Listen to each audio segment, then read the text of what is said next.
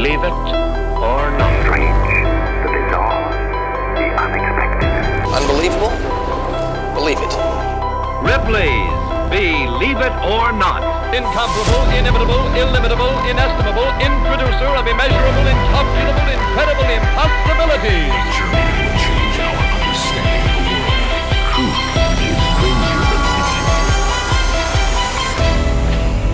Welcome to Ripley's Believe It or Not cast, the podcast that brings you deep into the strange, the bizarre, and the unusual. I'm Ryan. And I'm Brent. So, Ryan, uh, I woke up this morning um, and I immediately remembered a dream that I must have just been having. And the dream was that I was testifying in a lawsuit against um, a major company. I won't name it, but it was like a racketeering case.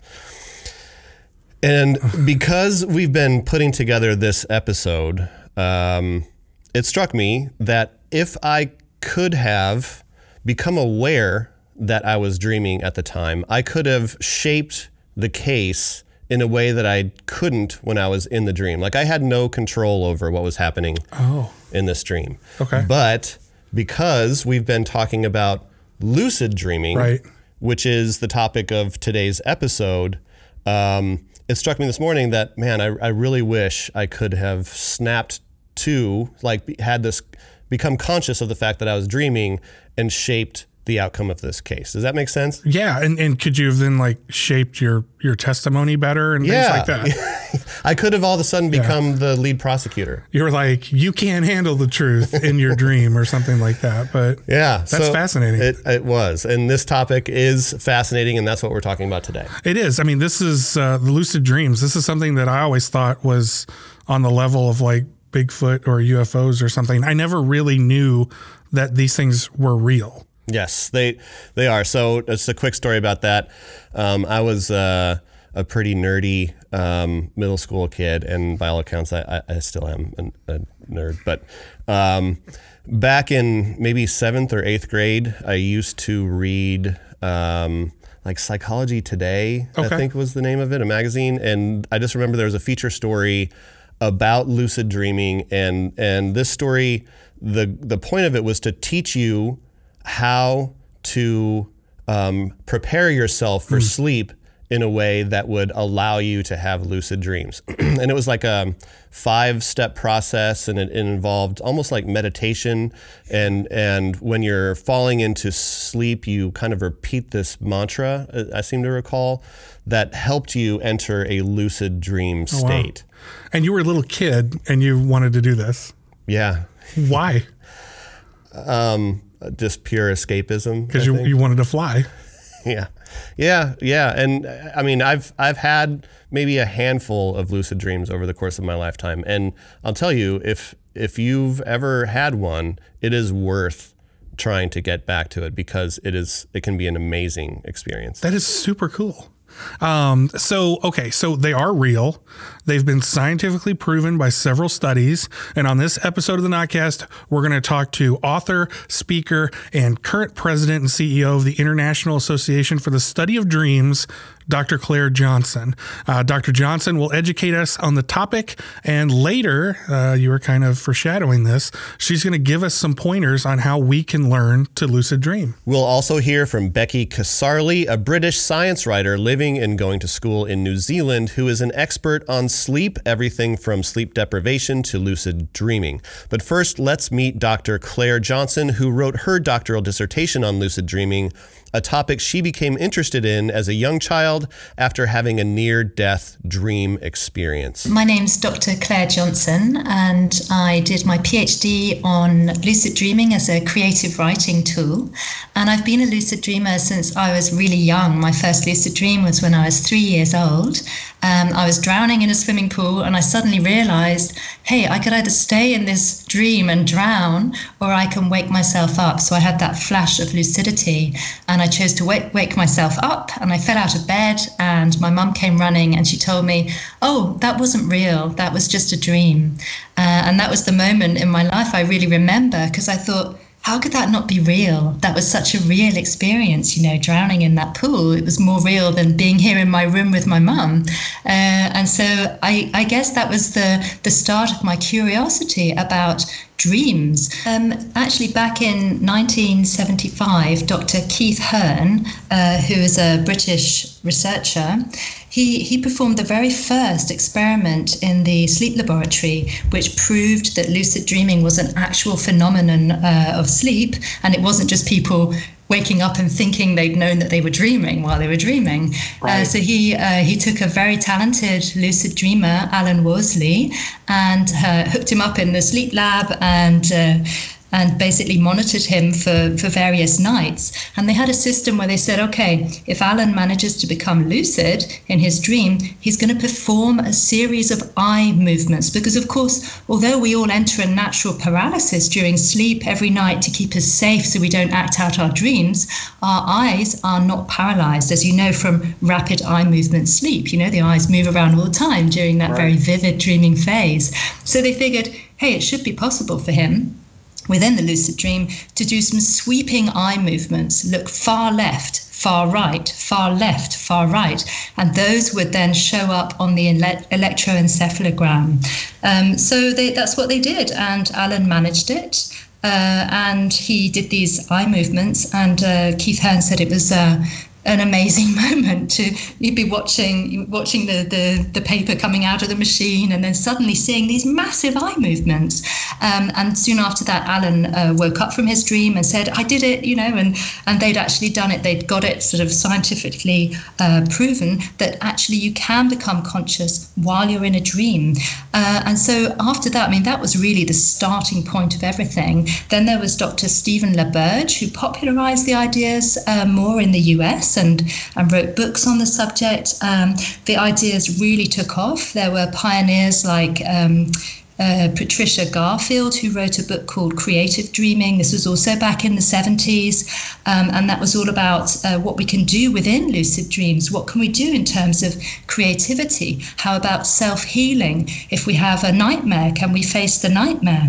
So she did a lot of work on, on that as well and then the subject you know just gradually uh, gradually took off. But i mean i can tell you when i was doing my phd back in uh, around 2003 I still experienced a lot of resistance around the subject uh, because I would I would go and speak at conferences about my PhD research, and I'd say um, a bit flippantly, perhaps, you know, oh, I'm doing my PhD research in my sleep while I'm lucid in my dreams, and I think people thought, what's she talking about? That's preposterous, um, and and I'd say, no, no, it's you know, it's a scientific, uh, scientifically proved phenomenon of sleep. Just to be clear, lucid dreaming is an experience in which, while you're dreaming, you are aware that you're dreaming, and you have the ability to control nearly all aspects of the dream the environment, the characters, dialogue. You can grant yourself supernatural abilities, and so on. Dr. Johnson says there are many benefits to the phenomenon. So these days, what I tend to do is. Um, just relax and enjoy and look around because it's so vivid. It's just as vivid as, as you and I sitting here now. You look around, you see the colors, you can touch, you can touch things. It feels incredibly real. Um, and also, what I uh, what I sometimes do is meditate in the lucid dream, and that is just an incredibly restful, amazing, transcendent experience because you don't have a body to distract you. You're just in the dream body. You don't have like um, aches and pains or itches. You know, you just relax and. Uh, and go deeply into meditation. So you can float in um, within amazing light. Uh, it feels timeless and wonderful, and you wake up feeling deeply refreshed, as if you've recharged your batteries. So it does kind of depend on what you do and your approach to triggering lucidity. So, I mean, there are very many uh, advantages. I think one of the, the things that always really excited me uh, was just knowing that you kind of get more out of life. You know, you're not just falling asleep and then for eight hours or whatever, you're just like kind of dead to the world. You you you can live incredibly enriching experiences within lucid dreams. Uh, you could, for example, if you want to fly to the moon, you could do that If you want to meet someone you love who has died, you could ask to meet them in a lucid dream. This can be very healing. I, I you know, I get people coming to me and saying, "Oh, I'm recently bereaved. I'm missing my my loved one so much. How can I how can I find them in a lucid dream? Um, because it's so healing. If you manage to to meet that person, you can hug them, you can say words of love. If you didn't have time to, if it was a, a sudden death, you know, say what you need to say, um, and that can be uh, remarkable for the healing journey. Uh, and there are there are other things like um, athletes can improve physical skills in lucid dreams. There have been scientific studies done on this as well and uh, it's, it's quite wonderful the way it all works. Um, there was one researcher, Dr. Melanie Schädlich, and uh, she was at the University of Heidelberg in Germany, and she did a study into athletes how they can um, kind of improve sports skills in their lucid dreams. So one example is of a guy who um, was told by his swimming teacher he would never be good at swimming, um, and he thought, actually, I am going to be good at swimming. And in his lucid dreams, he started to practice his swimming strokes, and he would mater- materialize a swimming pool full of water or a swimming pool full of honey, for example, to test his muscle resistance. He even, um, for fun, swam through a load of gummy bears, you know, those, those little sweeties, just for fun. Um, and, it, and it really worked. He became actually a, a, really, really good swimmer and got the highest possible mark. Um, other people can practice really complicated kickboxing moves in their lucid dreams um, and found that, that the next morning they were just suddenly able to do it. This is probably because uh, it strengthens the neuronal connections in their brain, you know, every, it's like it's like in waking life. Um, if we if we practice something in waking life, we're obviously using those connections. If we do it through visualization, we also are practicing and strengthening them. And in a lucid dream, it's a three dimensional, super real reality. You have the kinesthetic feeling in your body. So people can wake up and find out that they've improved upon a skill. Um, on a deeper level, some lucid dreamers have revealed they've experienced a new kind of creativity or they've learned facts about their own bodies, which can include a real life illness or disease that they discover while dreaming. Um, there was one woman, Wanda Burch, who dreamed that her dead father shouted at her in a dream, You have breast cancer. And she then had another dream um, where it showed her where the cancer was. So she went to her doctor and he couldn't find any cancer. And then she put a dot far onto her left breast to show him where to insert the biopsy needle. And it actually was a cancer, a very aggressive, fast moving cancer that hadn't, the cells were amassing in such a way that they didn't allow them to be seen on a mammogram. So her dream, uh, where her dead father told her that she had the cancer, saved her life. It enabled her to act really fast on the cancer. And in lucid dreams, we can ask our dreaming mind, Am I healthy? We can do a body scan within the dream, or we can send healing energy to a certain part of our body. So, things like that.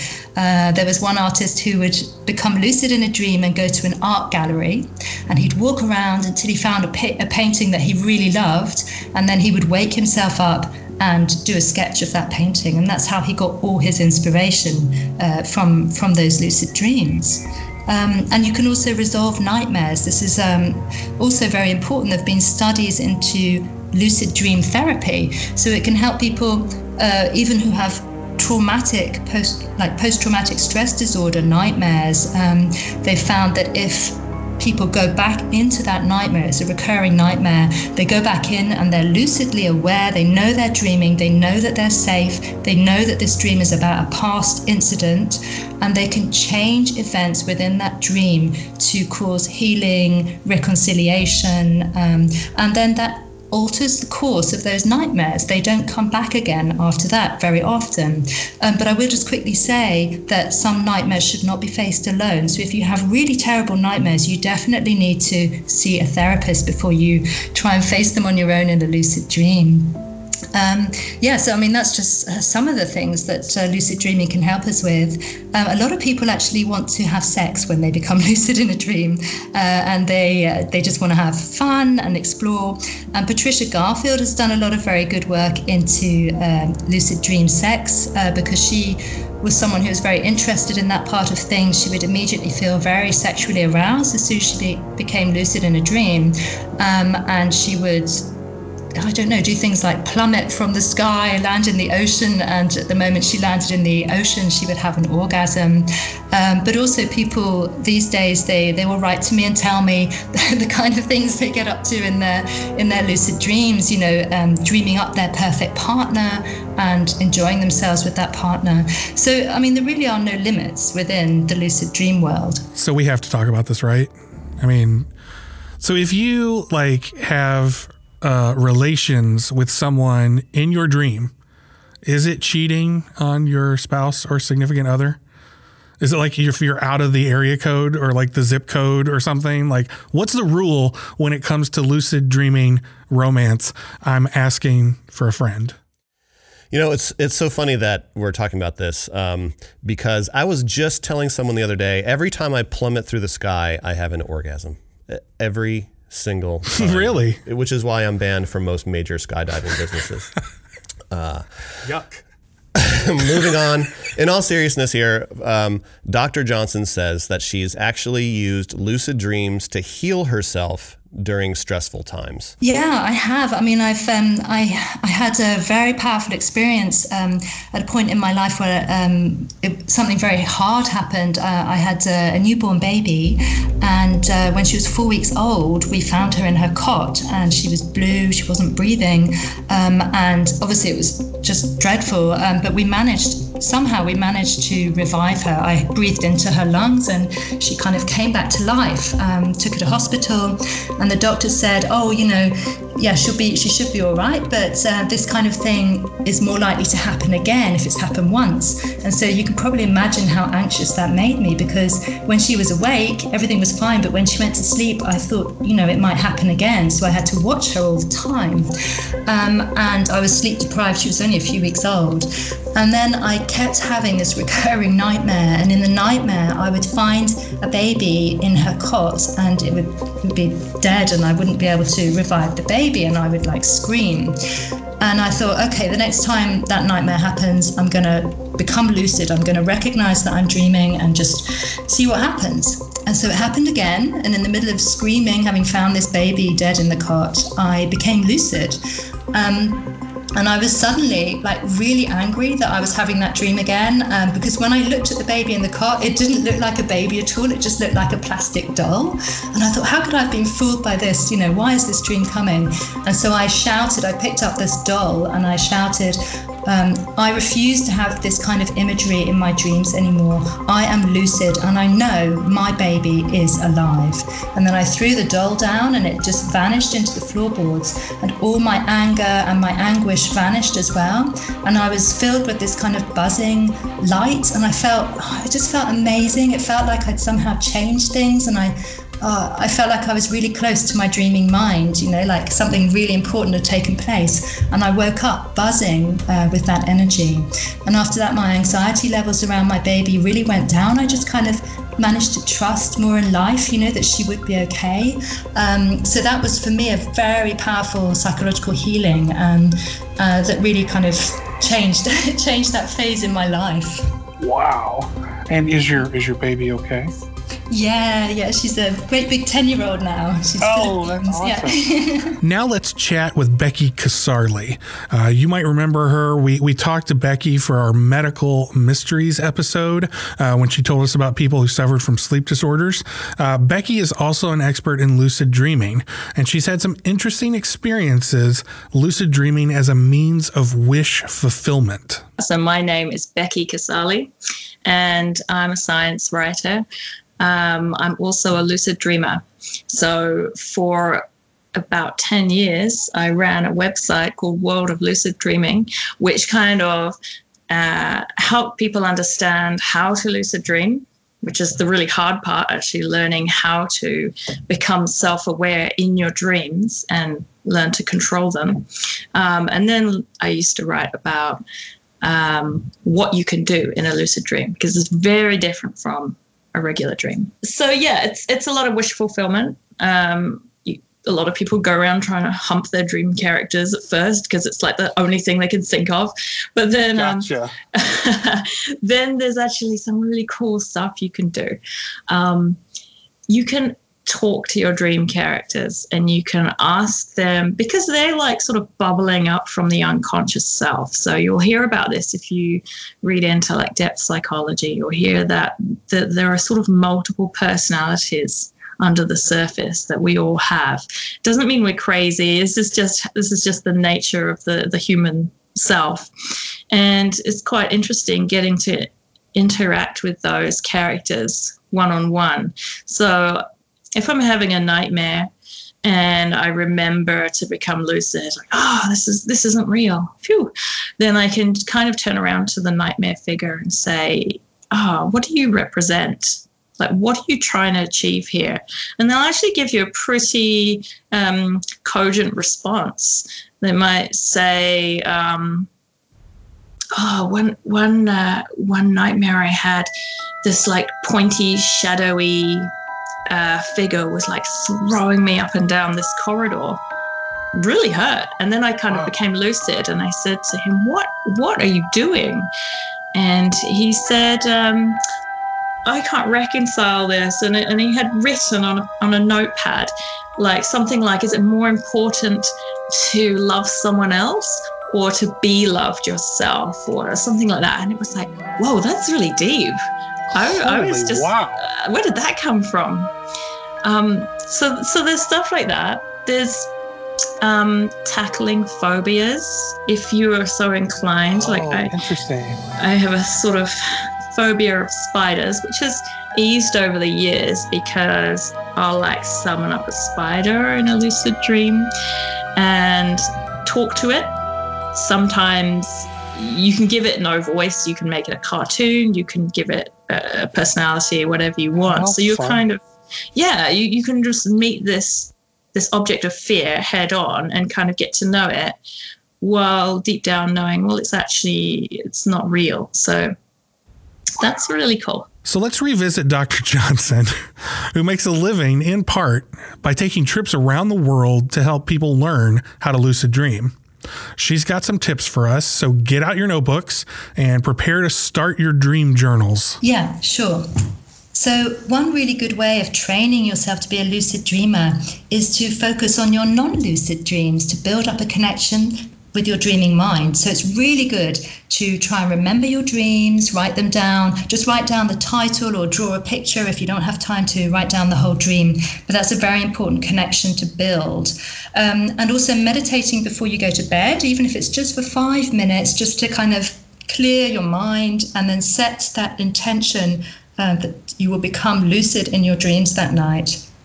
Also, during the day, you can do reality checks. So, um, for example, you know, just keep asking yourself, Am I dreaming? Which state of consciousness am I in right now?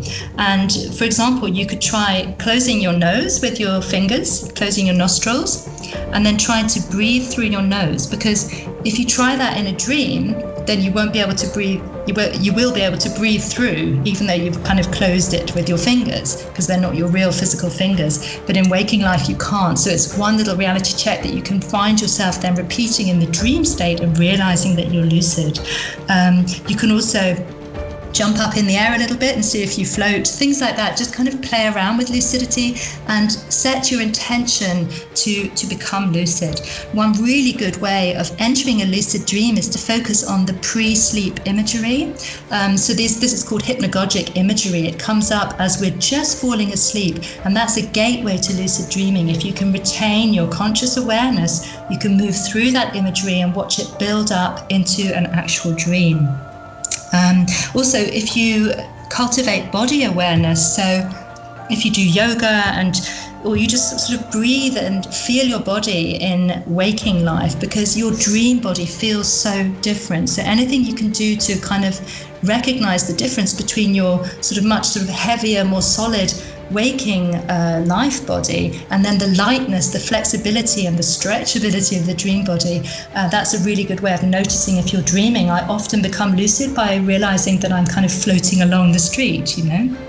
Um, yeah, and uh, again, as I mentioned at the start, if you try waking up after, say, five hours of sleep, write down your dreams, and then go back to sleep because then you'll enter a, a period of rapid eye movement sleep. Uh, where you have really vivid, very crazy, weird, bizarre dreams, and they can be really great lucidity triggers, you know?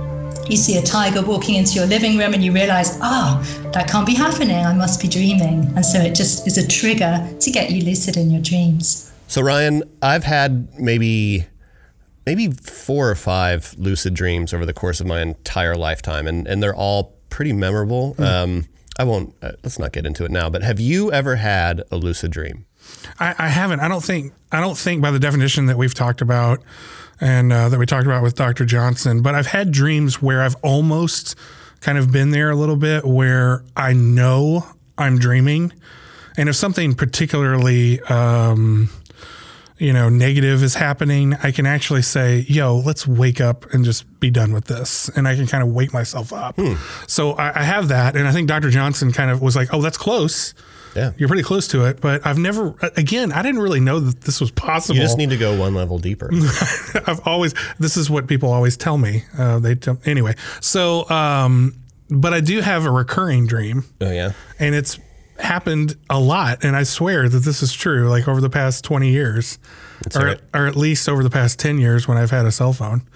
Phil. So I have this dream, and- and you know me, I am not shy when it comes to like going up to people, especially if it's like a celebrity or something like that. I will go up to them, I will say hello, I will ask to get a selfie, I, I will do that. I've done that all the time, right?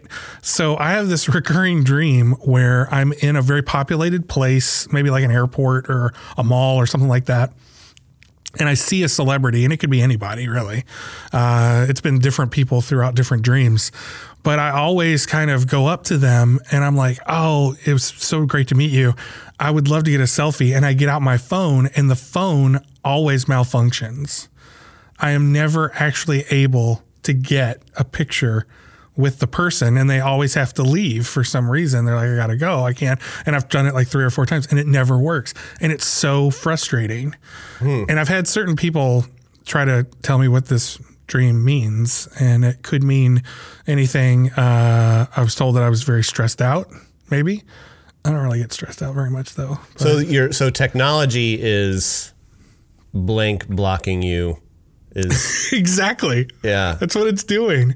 Well, that was kind of my fear is that apparently I feel maybe very inadequate about something and that that that I am not actually achieving what I want to achieve in this dream. I don't know. That's that's maybe I need to self heal. See, I want a lucid dream so I can go in the dream, make the phone work and actually take the selfies with the celebrities. Well, if that's you could, what I if you could do. lucid dream, you could suddenly grab like Paul Rudd's hand and just launch into the sky and take him on a flying tour that would be amazing. into a volcano. if I could do that. So, if there are any psychologists out there um, who want to weigh in and interpret Ryan's dream, Please or if do. there's anybody uh, that has um, the ability to lucid dream at will or has had an interesting lucid dream, let us know about it. Tell us. Email us at notcast at ripley's.com or uh, tweet us at Ripley's. All right, so we'd like to thank Dr. Clare Johnson and Becky Casarli for sharing their stories with us today. So, on the topic of dreams, Ryan, did you know that in 2018, a team of researchers at the Massachusetts Institute of Technology developed a system for shaping people's dreams? On our website, Ripley's.com. read about how MIT has a device that can manipulate the moments between wakefulness and full sleep. Believe it or not. They have fit a patient's hand with a glove, asking them to tense their fist. As their grip loosens and they fall asleep, a nearby artificial intelligence robot delivers pre programmed phrases to shape the content of their dreams during what they say is a highly suggestible moment for our dreaming selves. Find this and other dreamy stories at ripley's.com. So, we've talked a lot in this episode about what goes on inside our heads. Uh, similarly, a topic that's been running rampant recently on social media the inner monologue, or that little voice that we all hear inside our heads. Uh, uh, or do we? It turns out that not everyone does. And those who do and, and those who don't have a hard time believing that the other exists. Uh, Vice reported in January how Twitter user at Kyle Plant Emoji uh, raised this idea, uh, stating that uh, some people's thoughts are, are like sentences they hear, and some people just have abstract nonverbal thoughts and have to consciously verbalize them. For some people, inner thoughts tend to take the form of language, while for others, nonverbal cues tend to dominate. Admittedly, this is an oversimplification of the existing research. Although experts agree that not everyone experiences inner self talk, psychologist Russell T. Hurlburt wrote at Psychology Today that inner speech is a quote, robust phenomenon, but not a universal one. He says, I'm confident about the individual differences. Some people talk to themselves a lot, some never, some occasionally, he said. Most people straddle the line between verbal and visual thinking, with the two often intermingling in a single train of thought, according to the Harvard Gazette. Researchers from Harvard's psychology department found that visual thinking tended to prompt a certain amount of verbal thought, and vice versa. Research also suggests that one function of internal self talk functions as a simulated outside perspective on one's own actions and thoughts. Weiss says that most research seems to agree there's no superior mode of inner thought, one way or the other. But for all of us who talk to ourselves, sing to ourselves, argue with ourselves, or yes, even ignore ourselves, Ripley's will be here to entertain you, and in some cases, tell your stories. Believe us or not.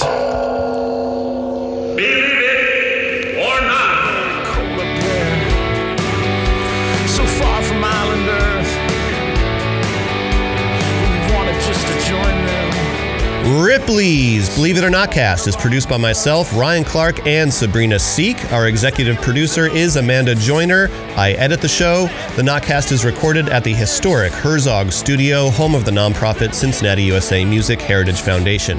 The Notcast intro theme was put together by Colton Cruz, and our ending theme song is by the band Wussy. If you enjoyed this episode, please go tap that fifth star on Apple Podcasts. If you have comments, questions, or ideas, email us at notcast at ripleys.com or tweet at Ripley's. Speaking of five star ratings, catch us next week on the Notcast as we go out for a night of fine dining. That's right, we take you to the top rated restaurant in all of London, one that just happens to hold a shocking secret. Bon appetit, that's next week on Ripley's Believe It or Not